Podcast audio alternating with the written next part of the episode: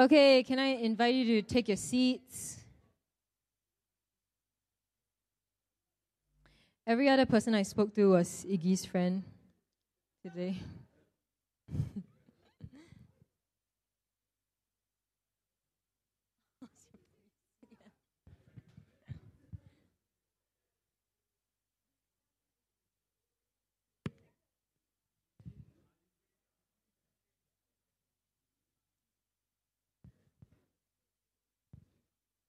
Okay, welcome uh, once again to to Loud Gen. As I said, my name is Joanne. I'm hi, hi everybody. I'm the youth pastor here. Um, yeah, so we're gonna have we're gonna have a sermon now, and um, if any of you would, would like a Bible, we are we will be very happy to. Yeah, Leah, you need a Bible. You need. Yeah, if you need a Bible, the person next to you needs a Bible, can you just raise your hand and our friendly ushers will, will hand you a Bible. Um, we would be very happy to give you to give you a Bible. You can follow along.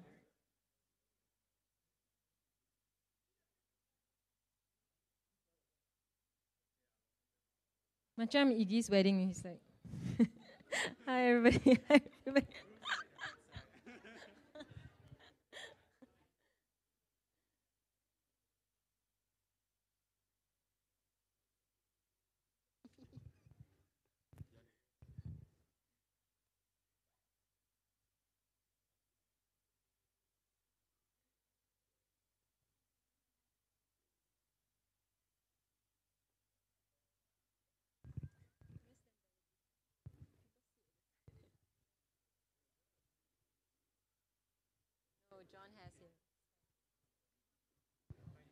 Okay, are we ready? okay, so um, for the past six weeks uh, in, in our ministry, we've been going through this series called Encounters with Jesus. Okay, and today is the, the last sermon in the series. And let me just do a quick recap. Okay. Um, we went through we went through a series of events uh, uh, encounters with Jesus. Okay, for example, Jesus calming the storm, um, and and then we encountered Jesus the healer. Okay, he healed the leper, the guy with leprosy, the paralytic, um, the boy possessed by the evil spirit, the man possessed by the demon, the woman with the issue of blood. Um, so he he healed all these people, right? And then we, we, we heard about Jesus' encounter with the rich young man, which is the, that Chinese Jesus there. Uh, and, and last week, we looked at Mary anointing uh, Jesus. She broke this expensive jar of perfume. Now, as we read through the Gospels, okay, which is Matthew, Mark, Luke, John, we, we see Jesus healing people, uh, performing miracles. You know, like, like he calmed the storm, he fed the 5,000 people. We see him preaching to crowds, um, but we also see him having these personal encounters with people, right? Like with the rich young man, or if you know the story of Zacchaeus or Nicodemus or the woman by the well, you know, he, he encountered people personally, individuals. And in the second half of most of the, the Gospels, Jesus begins to talk about his death, okay, his coming death. He says, My time has come. And, and last week we looked at Mary and, and, the, and the perfume and all that. And, and she poured perfume on, on Jesus, and Jesus says, She did this to prepare me for my burial. Okay? And after uh, this incident, this perfume incident, Judas, Judas, the betrayer, okay, he went to the religious leaders uh, to betray Jesus. And in the story that we're going to look at today, Jesus is arrested, he's brought to trial just before he is crucified and dies on the cross. Okay, so, so just a, a quick recap.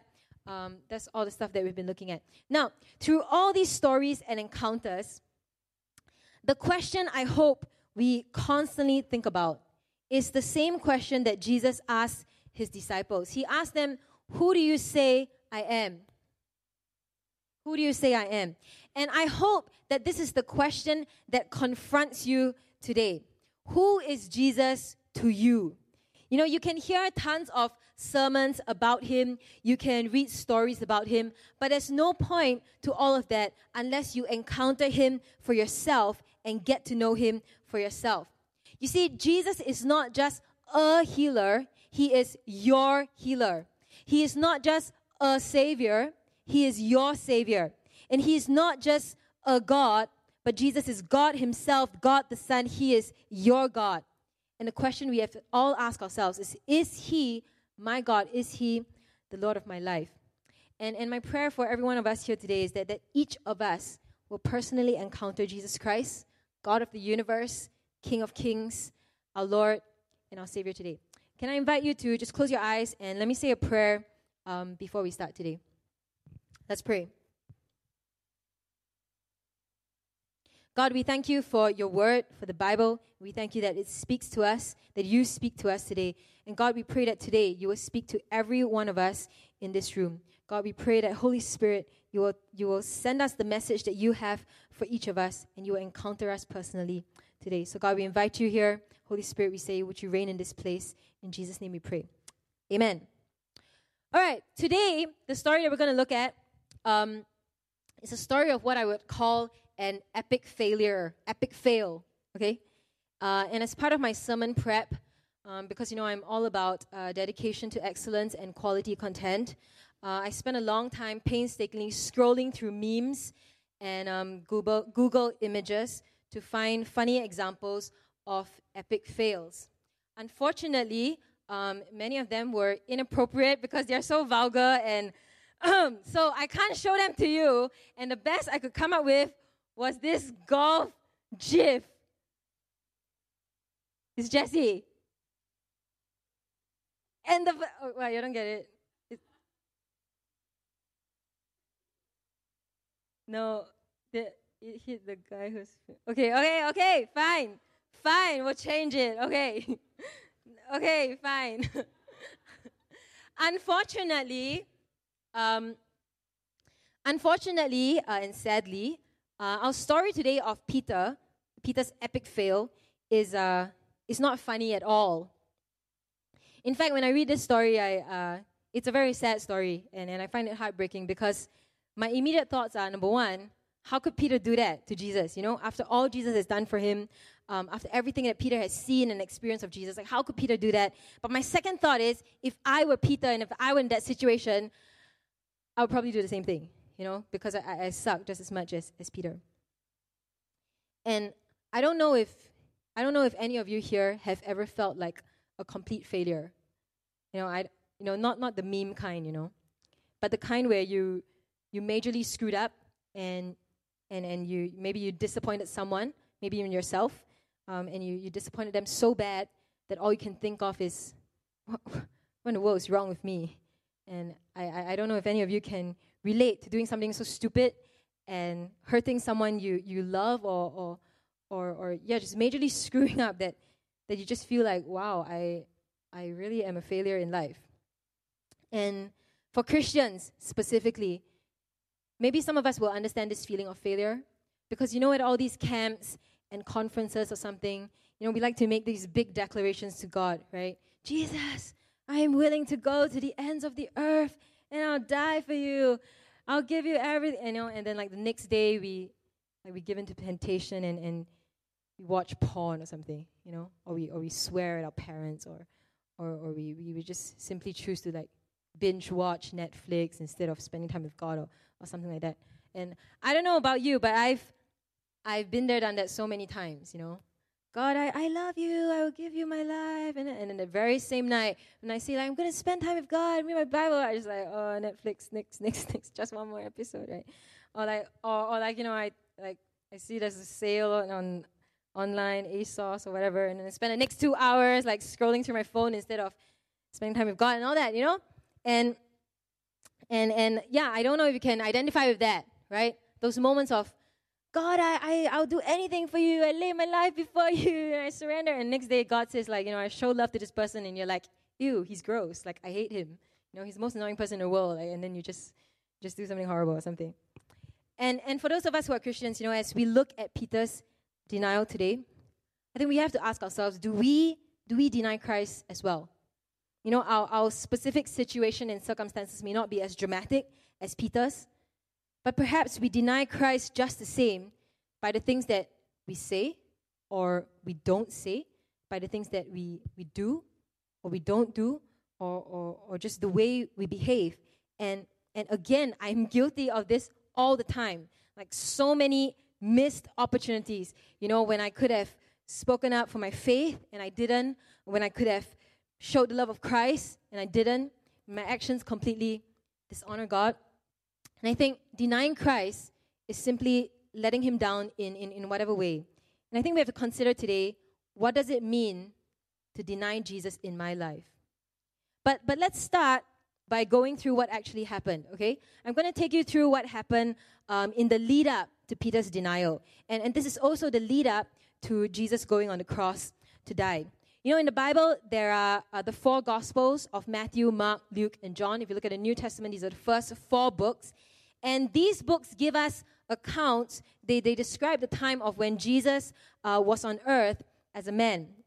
And this story of Peter's denial, uh, uh, Peter's betrayal, it appears in all four Gospels.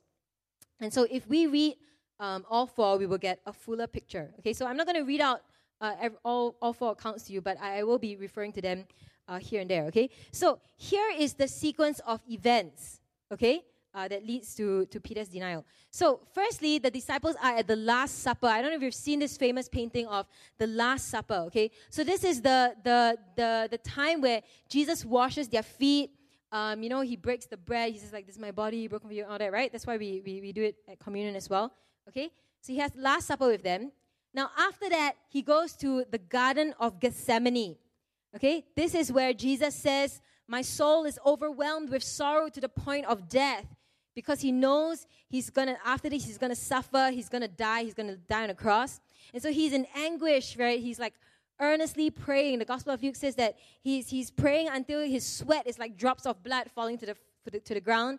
And he tells god the father if it is possible can i not do this and yet not my will but yours okay so very intense uh, uh, emotional time garden of gethsemane and then after that jesus is arrested Okay? Judas, the betrayer, he comes and gives him the kiss of death, right? He comes with a bunch of people armed with clubs and swords, and they come to arrest Jesus.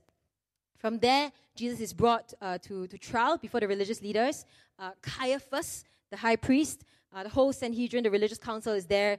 They accuse him falsely. They bring out all these false witnesses against him. And finally, they, they accuse him of, of blasphemy and they sentence him to death. Okay, so this is what's happening as uh, this is all the stuff that Jesus is going through. Now, all this while, Peter is also around, okay? And I want to look at what's happening with Peter throughout all these things, okay? So the Last Supper, Peter is there, right?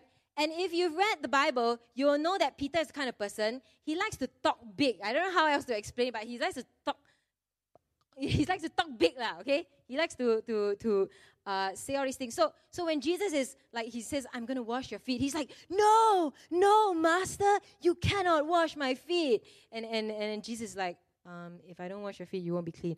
Oh, then wash my whole body as well. And Jesus is like, No, you only need to wash your feet. And he's just like, Oh, you know, he's always saying these like stupid things, okay? Like always, always uh, thinking that he's re- he's really like like cool and he's the best and all that.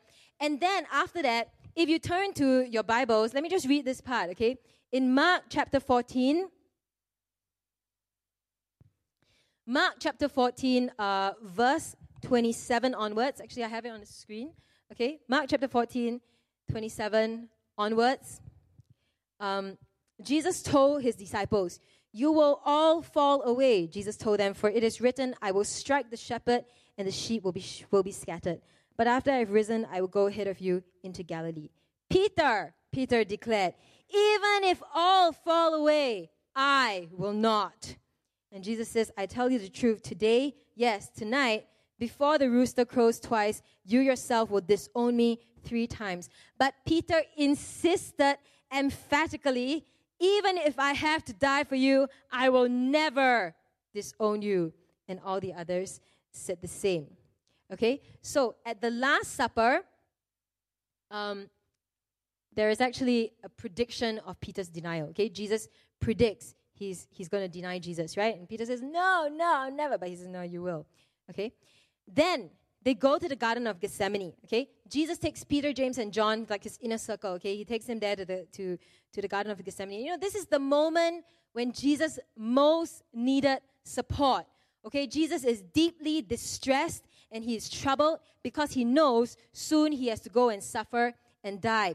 And so he goes to, um, he wants to go to be alone to pray, but he tells the three disciples, um, uh, Peter, James, and John, sit here and pray. Okay? So he goes off to pray. When he comes back, the disciples have fallen asleep.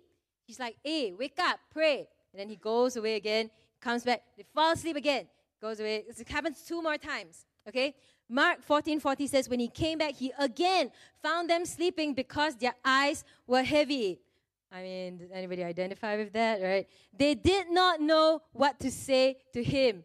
Oh, like this is me, right? I mean, I, ho- I hope this is not just me. I mean, have you ever lay in bed to pray and and then the next morning you're like, oh shucks, it's morning. Sorry, sorry, God, right?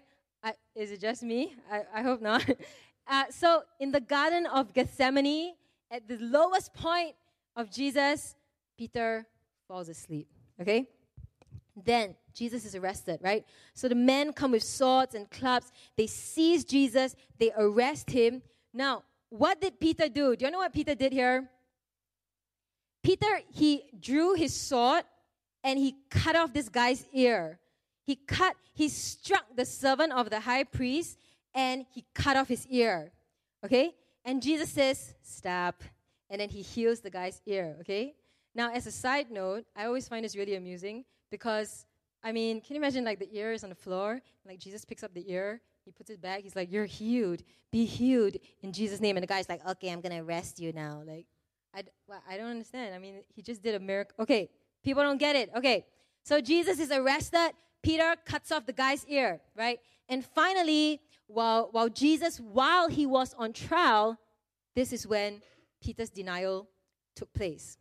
Okay? Now, after Jesus was arrested, Peter he followed at a distance, okay, and he was waiting outside in the courtyard while, while Jesus was on trial inside. Pre- presumably, um, he wasn't allowed inside and it's cold. Okay, it's cold outside. So Peter was sitting around the fire, I guess trying to trying to warm up with other people. And basically, what happened was that three times, three times Peter was asked, "Hey, aren't you one of Jesus' disciples? I mean, you're with him, right?" And three times the same thing. Peter said, "What you talking about? No, no, no. I'm not with him. Like I have no idea who he is. I don't know what you're talking about." Right? If you read the book of Matthew, it says that the first time, the first time Peter denied it, the second time he denied it with an oath. I swear, I swear, I don't know that guy. And the third time, Peter called down curses on himself and swore, beep, beep, beep, beep, beep. I don't know him. And I don't know how to curse in Galilean, right? But he was like, curse, curse myself, and I don't, I don't know him. And then the cock crows.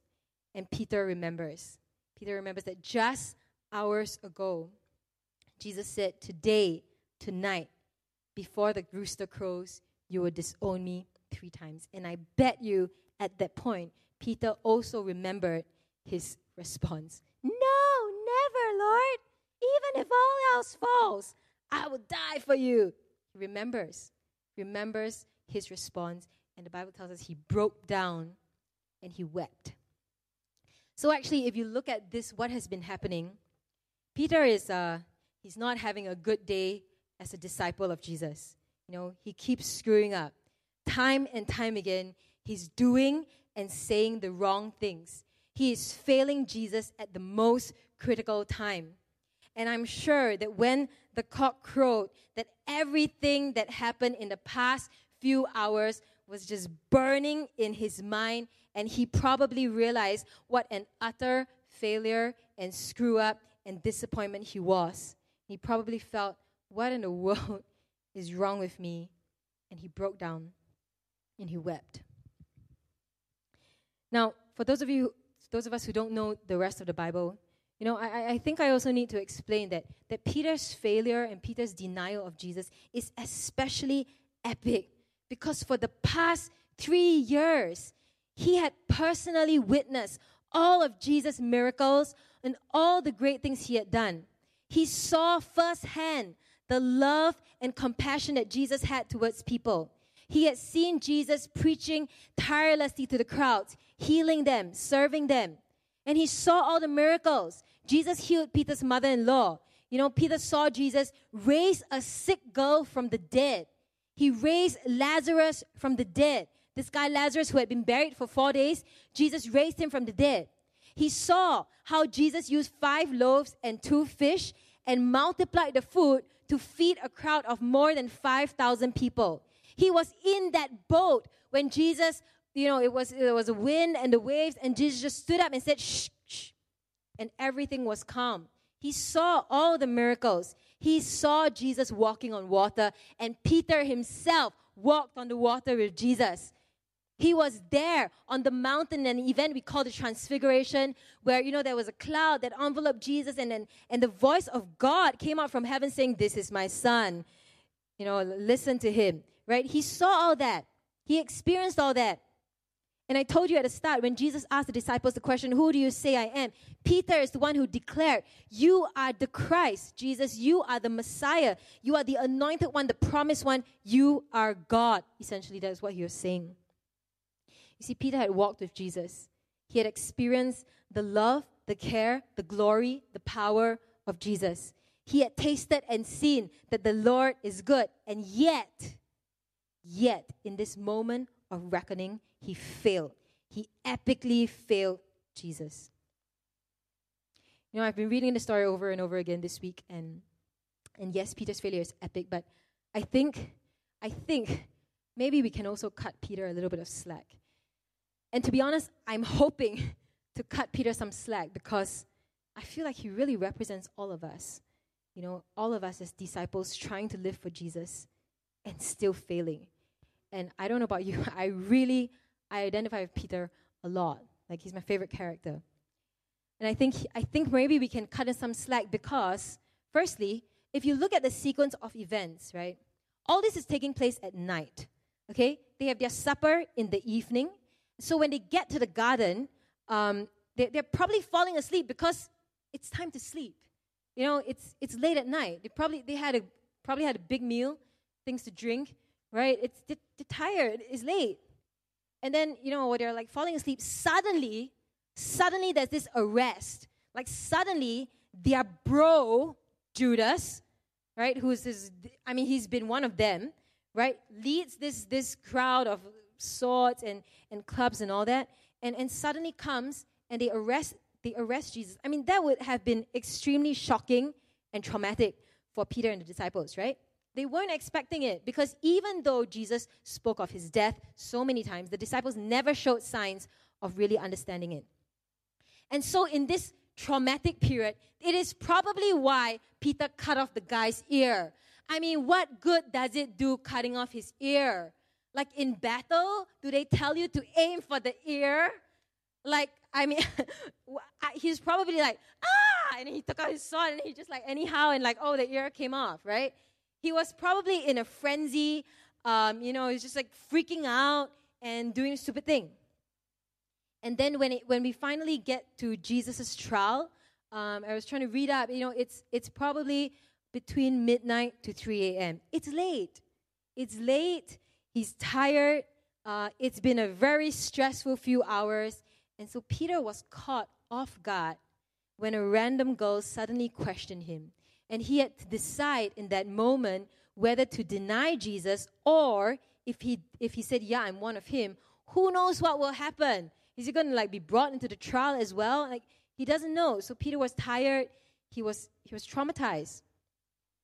Now, surely we can identify with that.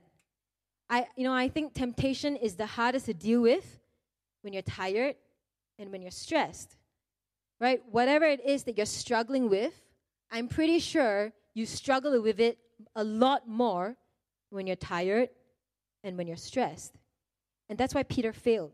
He was caught in a vulnerable moment and he was unprepared. Now, the second reason why I think uh, we can cut Peter some slack is, and I think people often forget this, because Peter's denial is, is, is so significant. But do you realize that actually only two of the disciples actually followed Jesus to the courtyard, to the high priest's house? The rest of them when Jesus was arrested, they immediately saw, you know, they're all gone.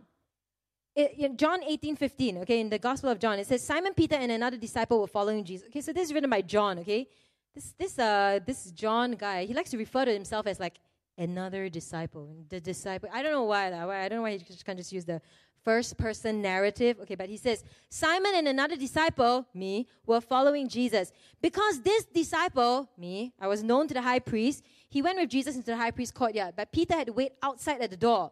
The other disciple, John, who was known to the high priest, came back, spoke to the servant girl who was on duty there, and brought Peter in. Okay, so it was probably Peter was alone in that courtyard, and John probably went in with Jesus, right? Where are the rest? No mention.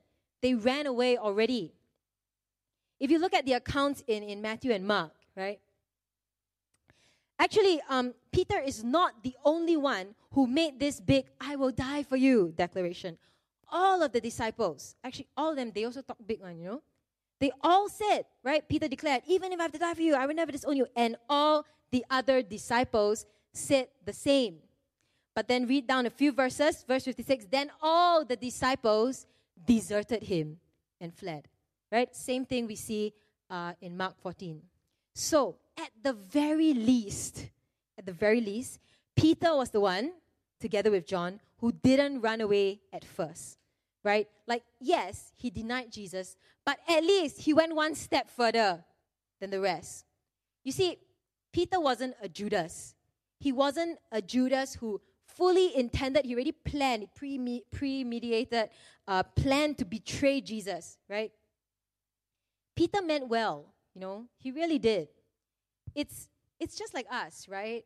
I mean, it's me, right? I, I really do mean it, you know, in those moments when I say, God, I will do anything for you, I'll give my life to you, and, and, all that, you know? It's not like I have I have no intention of doing that, of serving God, but I just I just pretend and just anyhow say. No, it's I mean it's not like that. We mean well, right? We we mean well when, when we when we say these things to God. And yet we still fail. Just like Peter. You know, Thomas à Kempis, 15th century priest, he wrote this. How great is the frailty of human nature, which is ever prone to evil Today, you confess your sins. Tomorrow, you again commit the sins which you confessed. One moment, you resolve to be careful, and yet, after an hour, you act as though you had made no resolution. I mean, story of my life, right? And the Apostle Paul um, echoes a similar thing in Romans 7. He says, I do not understand what I do, for what I want to do, I do not do, but what I hate, I do. You know, we mean well, right? We, we want to follow Jesus, we want to obey him, but we fail. You know, as I was thinking about this, uh, this, this story, you know, all four of the gospel writers, they are all Peter's friends, you know.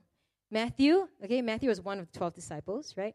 Mark, many people say the Gospel of Mark is the first gospel written. It was written by John Mark, and he wrote it with Peter. So he wrote it based on Peter's preachings and, and, and, and all that.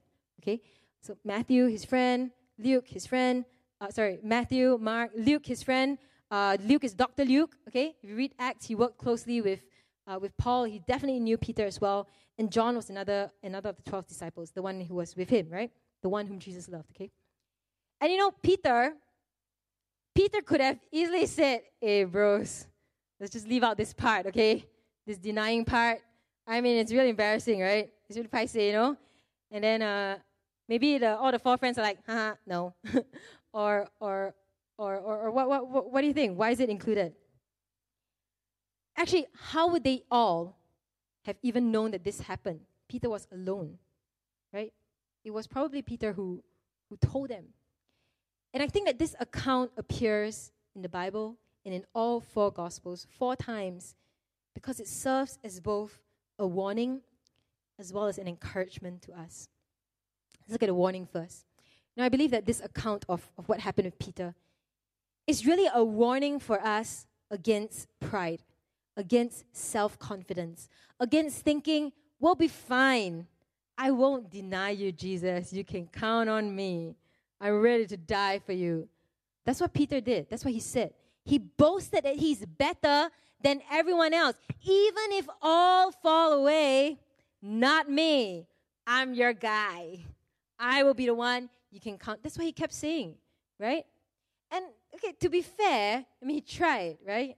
He cut off the ear. I mean, like, dumb effort, but at least some effort instead of running away, right? He followed at, at a distance, but at least he followed. So, yeah, he tried, but he still failed. And you know, when he made this declaration that, that um, he will not fall away even if everyone else will, he probably said it in all sincerity, right? And yet he failed. And, and Jesus' response was actually specifically, You, Peter, you will disown me three times. He said, No way, Lord, not me. No way, not I. Because he forgot that Jesus knows us much better than we know ourselves. And I think that in his pride, in his pride, Peter failed because he underestimated two things. Okay? The first is this I think he underestimated the spiritual battle. We've been talking about this, right? We've talked about this several times. That the struggle is real. The struggle against the devil, the evil one, the enemy who seeks to kill, steal, and destroy, it is real. Our battle is not against flesh and blood, but against the rulers, authorities, and powers of this dark world, and against the spiritual forces of evil in the heavenly realm. And you know, in the book of Luke, Jesus tells Peter, right before Peter says, Oh, I'm ready to die, Jesus tells Peter this. He says, Simon, Simon, this is Peter's other name, okay, Simon Peter. Simon, Simon, Satan has asked to sift all of you as wheat. And Jesus is saying, Satan wants to test you. He's going to test your faith. And I think we have to realize that the struggle is real. The devil wants to kill, steal, and destroy your faith. You want to live for Jesus, you want to serve Him, you cannot underestimate the spiritual battle that you may have to face. But of course, we don't need to overestimate it either, because if you look at the verse, Satan has to ask God for permission. Satan has asked. If you've read the book of Job, it's the same thing. Satan has to come and ask for permission. And sometimes God allows the testing and He allows the suffering, but don't be mistaken, He's still in control. There is only one authority, there's only one power, and His name is Jesus. But don't underestimate the spiritual battle. Now, the other, under, uh, the other thing that Peter underestimated was that he underestimated the need for prayer. You see, even Jesus, who is God Himself, He went to pray, right? When Jesus was tempted, you know, in the, in the, in the wilderness, in the desert, before that, He had been fasting and praying for 40 days. That's why we try to follow His example for Lent, right? Before going to the cross to die, Jesus was praying earnestly in the Garden of Gethsemane. Jesus was so conscious of the spiritual battle, he knew that it was essential to pray. And you know, when Jesus predicted Peter's denial, instead of saying, No, not me, Peter should have asked, How do I stop this? How can I prevent such a disaster? How can I prepare for this testing and for this sifting? And Jesus would have probably said, Pray. He says, I have prayed for you, Simon. Now you pray as well. But instead, Peter was like, Not me. I'm fine. I'll be just fine. That's what Peter said. That's his attitude. Because pride often leads to prayerlessness. Right? We think we're fine on our own. We don't need to ask God for help. We don't need to spend that much time in prayer. We don't need it. But if we humbly realize that we suck without God, then we will be driven to pray unceasingly, desperately, and earnestly. You want to live for God, you want to serve Him, you have to pray constantly. Because you need God dependence, not self confidence. So don't underestimate the spiritual battle and don't underestimate how much you suck without God. You know, don't underestimate how much you need Him. Right? We talked about this at the beginning of the year. Apart from Him, you can do nothing. So, Peter's denial, um, it's a warning for us against pride. It's a warning for us against self confidence, self dependence. And yet, my friends, I think that Peter's denial is also a huge encouragement for us. You know, I don't know about you, but um, this story is actually a humongous encouragement for me to know that uh, this loser, this, this doofus, right, he has this epic fail, But then, if you go on to read the rest of the Bible, Peter really became the rock upon which Christ built his church. If you read the book of Acts just after the Gospels, Peter was pretty much the leader of the early church, the first church. You know, he was a powerful preacher. He went around healing people. We read about how like his shadow passed them and, and, and just that, they were healed. And even today, he's recognized as one of the greatest saints in Christianity. Who is the head of the, uh, the 12 apostles? Everybody will say it's Peter. And I think Peter is the greatest example of how failure is not final. You see, even the greatest of saints have their moments of failure and even epic failure. But that doesn't have to be the end. So, I want to look at what caused the turnaround. What is the remedy? What is the solution to our failure? What, what, what can we do? What is the solution? What is the answer? I hope by now you know that the answer is always Jesus. And you know, this is not just a cliche, right? I want to share with you that with Peter's denial, if you read it carefully, right, at every point and every step of the way, Jesus was for him and not against him. Jesus was there helping him to hold on to his faith and turn back to God. Now, just now we talked about how Jesus actually he warned Peter that he would be tested, right? Satan is asked to sift you. But you know, he didn't he didn't stop there. He said, Satan has asked to sift you, but I have prayed for you. I have prayed that your faith may not fail. And so God knows that we face temptation. We will face temptation to deny him. But in his grace and in his love for us, Firstly, he warns us. And secondly, Jesus prays for us. You see, God doesn't just sit back and watch us fail the test. That's what I do to my kids sometimes, you know, because I'm horrible. I'm just like, I warn them. First, I warn them, right? If you jump off that bed, you're going to hit yourself, okay? And then, and you know, you're going to fall or whatever, right? Sometimes they still want to do it, right? So I say, okay, you jump, like, you jump, you jump. And sometimes they, they scared, right? Or, but sometimes they jump and they fall, of course, right? And then I say, You see? I told you so. I told you you fall, right? But you know, God's not like that. That's not God. It's just me. That's not God. He doesn't just sit back and say, You do that. Okay, you do. See, you deny me. I knew it. He doesn't say that. He says, Peter, I have prayed for you. I have prayed that your faith will not fail. He says, Peter, I'm rooting for you, that your faith will not fail even if you do dumb things like randomly cut off someone's ear and deny me three times, even after I warned you. He says, I prayed for you, Peter. In the book of Hebrews, it tells us that Jesus always lives to intercede for us. He's our intercessor. He's the one who advocates for us, and he prays for us continually. And then here, Jesus tells Peter, and when you have turned back, he doesn't say if you survive the test or if you, you know, if you if you manage to make it. He doesn't say that. He says when when you have turned back because Jesus knew that Peter's failure when he denied Christ, it's not the final thing. His denials in that moment did not make him an absolute failure. And so even even as Peter as Jesus was warning Peter, he was actually also promising strength to get through the test, and He was promising a future when you have turned back. What an encouragement for us. And you know, if you look at John chapter 21, the last chapter of John, some of you may know this scene, right? So Jesus is risen from the dead. He goes, uh, he appears to his disciples, and you know, he specially takes Peter aside. And this is that beautiful moment when he restores and he recommissions Peter. He restores and recommissions him. And he asks Peter three times, Do you love me? Now, do you think that Jesus needed to hear Peter say it three times in order to forgive him? It's not like, okay, you say three times, then I forgive you. It's not like that. The reason why Jesus did that is for Peter, is for Peter's sake. It was the grace and the love and the compassion of Jesus. And he deliberately asked three times so that Peter would have the opportunity to say three times, Yes, I love you. And, and in sort of in that way to cancel out the three times where he said, I have no idea who this man is.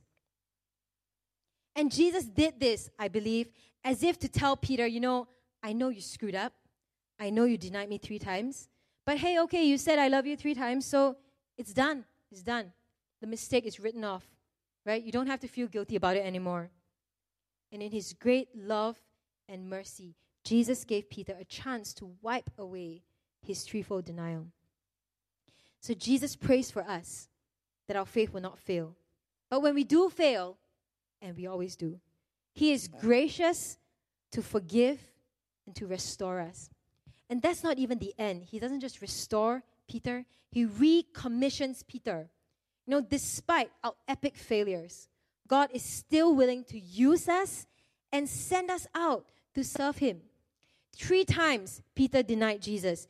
Three times God gave him the opportunity to declare his love and renew his commitment. And then three times Jesus gives him a mission feed my lambs, feed my sheep, take care of my people. In fact, this is the same thing that Jesus said when he was first warning Peter of this test. Remember, he said, When you have turned back, strengthen your brothers. Strengthen your brothers. Take care of your brothers. Strengthen my sheep.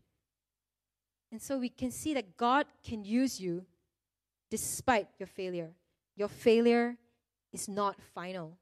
Satan doesn't have the last word in your life. And so we see that be, even before Peter denied him, Jesus was for him, not against him. Even after the denial, Jesus was for him, not against him. And that brings me to that part, the, the, this part of Peter's story that this really gets me, okay? If you read the account um, in, in the book of Luke of Peter's denial, this is what it says. I think I have it. Okay, Luke 22, 60 to 62. Peter replied, so he's denying for the third time, Man, I don't know what you're talking about. And then, just as he was speaking, the rooster crowed. Verse 61 The Lord turned and looked straight at Peter. If this was a movie, at this point, it would be the dramatic music, right? It would be the close up of both their faces. It would be that slow mo pause, and then maybe a flashback of Jesus' previous prediction of Peter's denial, as well as his stupid response, Not me, Lord, not me, I'm your guy.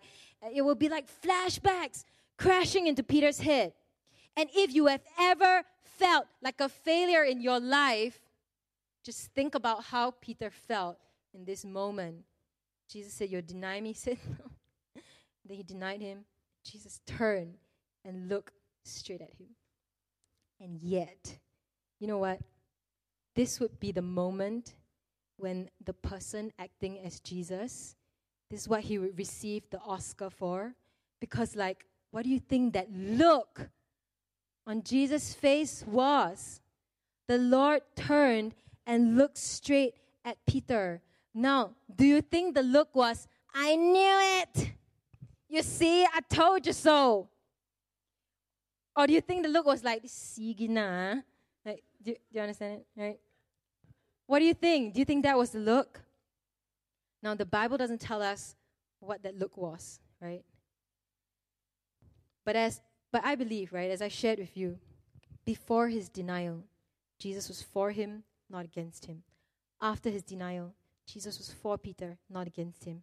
I'm very certain at the moment of his denial, Jesus was also for him, not against him. Surely it was a look of love. After the three denials, it was a look of love.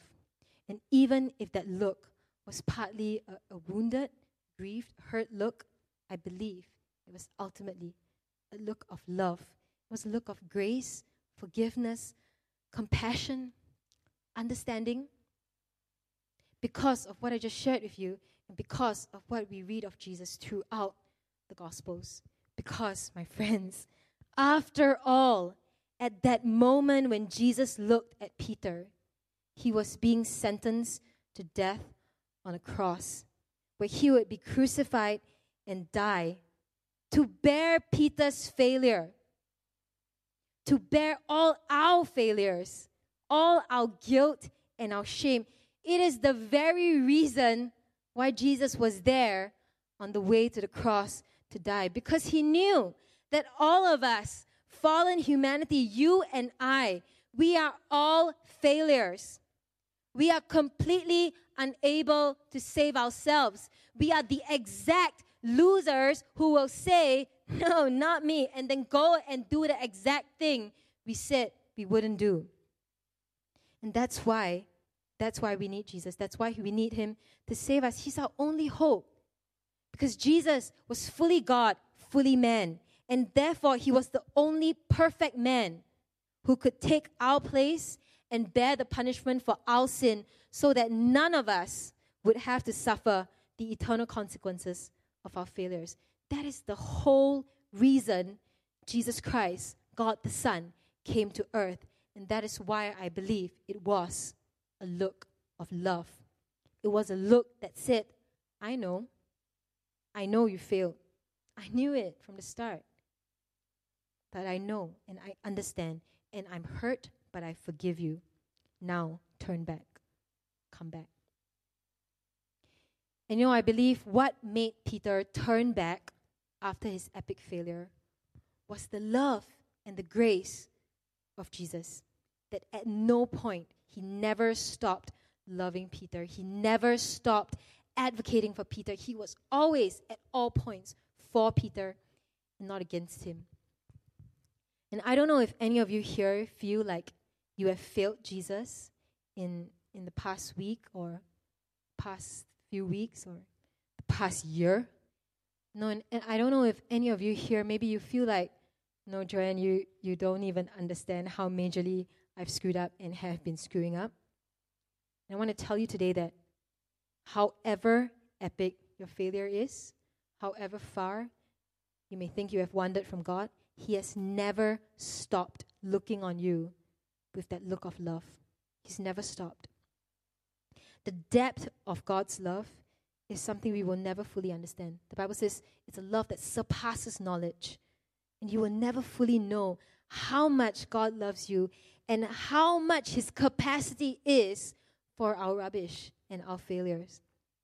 And my prayer is that really, like Peter and like myself, and that's the whole reason why I'm a pastor, why I'm a Christian, why I follow Jesus, because I've come to this realization amazing grace, how sweet the sound that saved a wretch like me. And so it was the love and the grace of Jesus that saved Peter from his failure. It was found in Jesus, the answer. It's always found in him. But you know, Peter had a part to play as well. Because you see, the remedy and the solution to our failures is found in Jesus Christ. But we have to turn back. We have to turn back to Him and receive it. And I want to explain this. If you look at the example of Judas and Peter, you know, both of them betrayed Jesus, right? Both Judas and Peter, they betrayed Jesus. Uh, Judas was also a disciple of Jesus, he was one of the 12. Same thing. He saw all the miracles. You know, he witnessed love, compassion, everything, the miracles, the greatness of God. But he, he went to the enemies of Jesus and he betrayed Jesus for 30 pieces of silver, for money. Now, we know, because uh, we've read, that both Peter and Judas, they felt really guilty about what they had done. Right? We read that Peter broke down and he wept bitterly. Right? He was wrecked. He realized like how terrible he was. And if you read about Judas in the book of Matthew, when Judas found out that Jesus was going to be crucified and killed, he was seized with remorse and he felt so bad he hung himself. He killed himself. So we know for sure Judas felt really bad as well. So both Judas and Peter, epic failure, betrayed Jesus. They realized it. They felt bad about it. They felt guilty about it. But the difference is this Judas didn't turn back to receive forgiveness, he just stopped at remorse. He didn't come back in repentance, and so he never knew what it was to be restored and recommissioned. Judas had no repentance, he only had remorse. You see, repentance is not about feeling bad. It's not about feeling bad, it's about turning back. And while Judas killed himself, let me show you what Peter did. So, Jesus, he was crucified, he was killed, he died on the cross, he was buried in a tomb. Everybody thinks he's dead. But three days after that, he rose from the grave. And some women went to his tomb to put like spices and perfume on the body. You know, it's like some funeral, right? And they saw that the huge stone that sealed the entrance to the tomb had been rolled away. They saw two angels there. There's no body inside. Two angels there. They tell they tell uh, the women basically Jesus is not here. He's alive. He's not dead. And the women, of course, they're shocked. They don't know what to think. They go back and tell the disciples what happened. Okay, and this this is the disciples' response. Luke 24. But they did not believe the women because their words seemed to them like nonsense. What we're talking about, right? Peter, however, he got up and he ran to the tomb. He ran to the tomb. Other disciples didn't believe, but Peter ran. Actually, read the other Gospels. John also ran. In fact, he ran faster. Okay, but anyway, Peter he ran to the tomb. Bending over, he saw the strips of linen lying on itself, and he went away wondering to himself what had happened. Okay, Peter ran to the tomb. He heard what? The, the, the stone's been rolled away, there's no body inside, etc. You ran to the tomb. One more passage, John 21, okay? Again, Jesus had been crucified, killed, he was buried in the tomb. Everybody thinks he's dead, including the disciples. But three days later, he rose from the dead. He's alive, right? And so he goes to show himself to the disciples. Now, in John 21, the disciples are out at sea. They're on a boat because they're fishermen, okay? They, they, they're, they're out fishing. And Jesus, he stands on the shore and he says, Hey, friends, have you caught any fish? And they're so far away, so they can't really see, right? They, they think it's like some random person, random extrovert trying to make conversation. And they say, he's like, hey, have you caught any fish? And they're like, no, okay? And the guy on the shore, Jesus, right, he says, well, throw your net on the right side and you will catch some fish. Okay? And so they did that. They throw their net on the right side. And then they catch this like ridiculous amount of fish. Okay, there's so much fish, they can't haul the net into their boat because there's so much fish. And you know, you must understand that this exact thing had happened before. It had happened before. Jesus says, Hey, let's go catch some fish. And Peter says, Wow, we've been fishing the whole night. No fish. Okay? But Peter says, But Jesus, because you say so, okay, I'll put down the net and he puts down the net where previously they had caught no fish. He, because Jesus says so, he puts down the net and like, whoa, there's so much fish. Like the nets are breaking, the boats are going to sink and all that. And so they realize, right? In that moment, they, were, or at least actually John realizes, because Peter is, you know, he's blur. So John 21, 7, then the disciple whom Jesus loved, John, he said to Peter, it is the Lord. And as soon as Peter heard him say, because I don't know why he didn't get it at the fish point, right? But as soon as Simon Peter heard him say, It is the Lord, he's like, Oh my gosh, it's him. And he jumped. He jumped into the water. He, I don't know why he wrapped his, wrapped his coat, right? He jumped into the water. I guess he swam back, right? Now here's, here's my theory, okay? Here's what I think. I think that after Peter's denial, I think he spent those three days thinking about Jesus nonstop. What happened with Jesus, all the stuff that he had said. And you know, all through the gospel, Jesus has been telling his disciples that he's going to suffer, he's going to die, he's going to rise again. He's like, I will die and rise again. Huh, what do you mean? I will die and rise again. They, they don't get it, right? But I think maybe at this point, Peter began to get it. And I think Peter was holding on to that hope of a resurrection of Jesus, as impossible and unbelievable as it may be for a person to come back from the dead. Because perhaps Peter was thinking, I think Jesus will come back, and when he does, oh my goodness, I have to go to him and I have to tell him I'm sorry.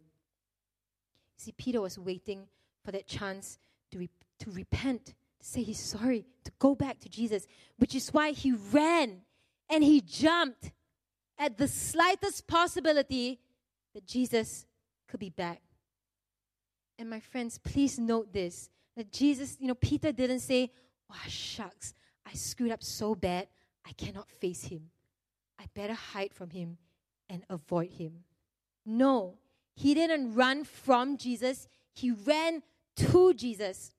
And that is exactly what we need to do when we fail, whenever we fail.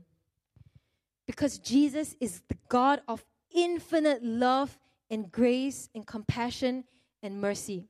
Because that is exactly why Jesus came to earth to die on a cross in our place for the sake of you and me. Because he knew that we would always fail, we would keep failing. He knew we cannot save ourselves, but in Jesus, we will find forgiveness, redemption, and salvation. The Bible says if we confess our sins, He is faithful and just, and He will forgive us our sins and purify us from all unrighteousness. And in Jesus, that is why we find restoration, forgiveness, new life, new hope, new strength. See, we all fail. We all fail. But what do we do after we fail? Do we go the way of Judas? We stop at remorse. Shucks, I'm so bad. I really, I suck. And we stop there? Or do we be like Peter and we run back to Jesus? Renewing our love.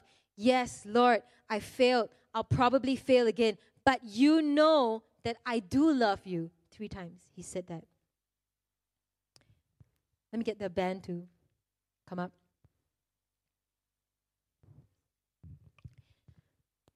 Today, as we as we wrap up this series, you know, I want to share with you that how you respond to Jesus, how you respond to Jesus, it will make it will make all the difference. Because he's the God who loves us infinitely, unconditionally. He is the God of amazing grace, the God who saves us from our failures and our sin and our guilt and our shame. He's the God who heals. He is the light who defeats our darkness. He's the God who is in control of the universe, the wind, the waves. He's the creator. He's the all powerful God above all powers, all spiritual forces. He's more powerful than death, even. That's why he could rise from the dead. But you know, my friends, there's no point in knowing all this. There's no point in, in just knowing about Jesus. Because if he truly is the all powerful God who loves us and has given his life for us, then the only thing that would make sense for us to do is to say, You are my God, you are my King, and I will surrender my life to you and choose to be your follower all the days of my life. You know, especially for our visitors today, thanks for listening to me talk about our God for the past hour or so. And I just want to ask everyone right now if you could just take a minute to close your eyes so that no one is, is looking around at, at everything. And would you just consider all that has been shared and what it means to you personally? The story of Peter's denial epic failure is really a story of God's epic grace, forgiveness, His love. And if you think through all that we've talked about, all the, all the encounters with Jesus, we have to ask ourselves, well, who is He to me? Who is Jesus to me?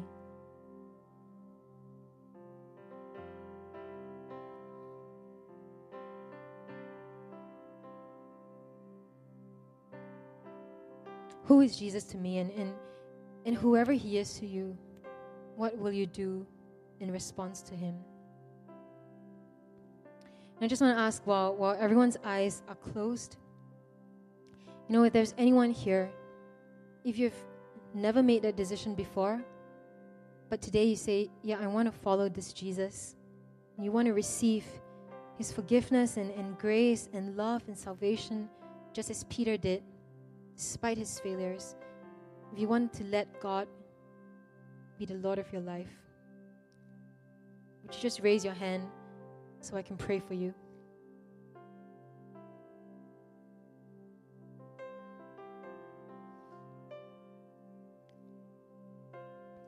You know, if there's anyone here, if you are feeling like a failure for whatever reason,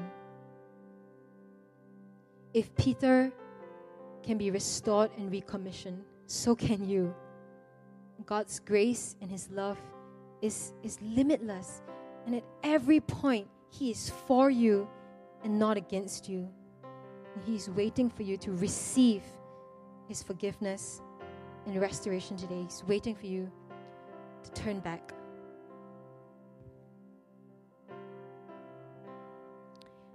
I want us to just if we can just keep our eyes closed for, for just a little while more. I'm going to pray a prayer. And if that's the desire of your heart, would you pray along with me? You can pray in your heart to surrender your life to Jesus. Surrender your failures, your weaknesses, and ask Him to be your Savior. Dear God, I fully acknowledge that I cannot save myself from my own failure, from my own sin. I need you, God. And I want to be a follower of Jesus. I give you my life because you have given me your life. And I want you to be my God and my King. I receive your forgiveness and your love. And I call you my Father, my Lord, my King. In Jesus' name we pray. Amen. I'm just going to invite us to stand right now and we're going to end with a song. And um, as we sing, I just want to uh, open the altar in front. Um, we just open this space. It's it's nothing magical or weird or whatever. But if if you if you want to be prayed for, you want to receive prayer, maybe I don't know. As I was preparing um, for this message this week, I feel like maybe there are people among us who who you feel like a failure, you know, and, and I just want to tell you that failure is not final, that at every point, Jesus has been for you, not against you. He's advocating for you, He's rooting for you. He's saying, just like He said for, to, to Peter, I have prayed for you that your faith will not fail. Now turn back.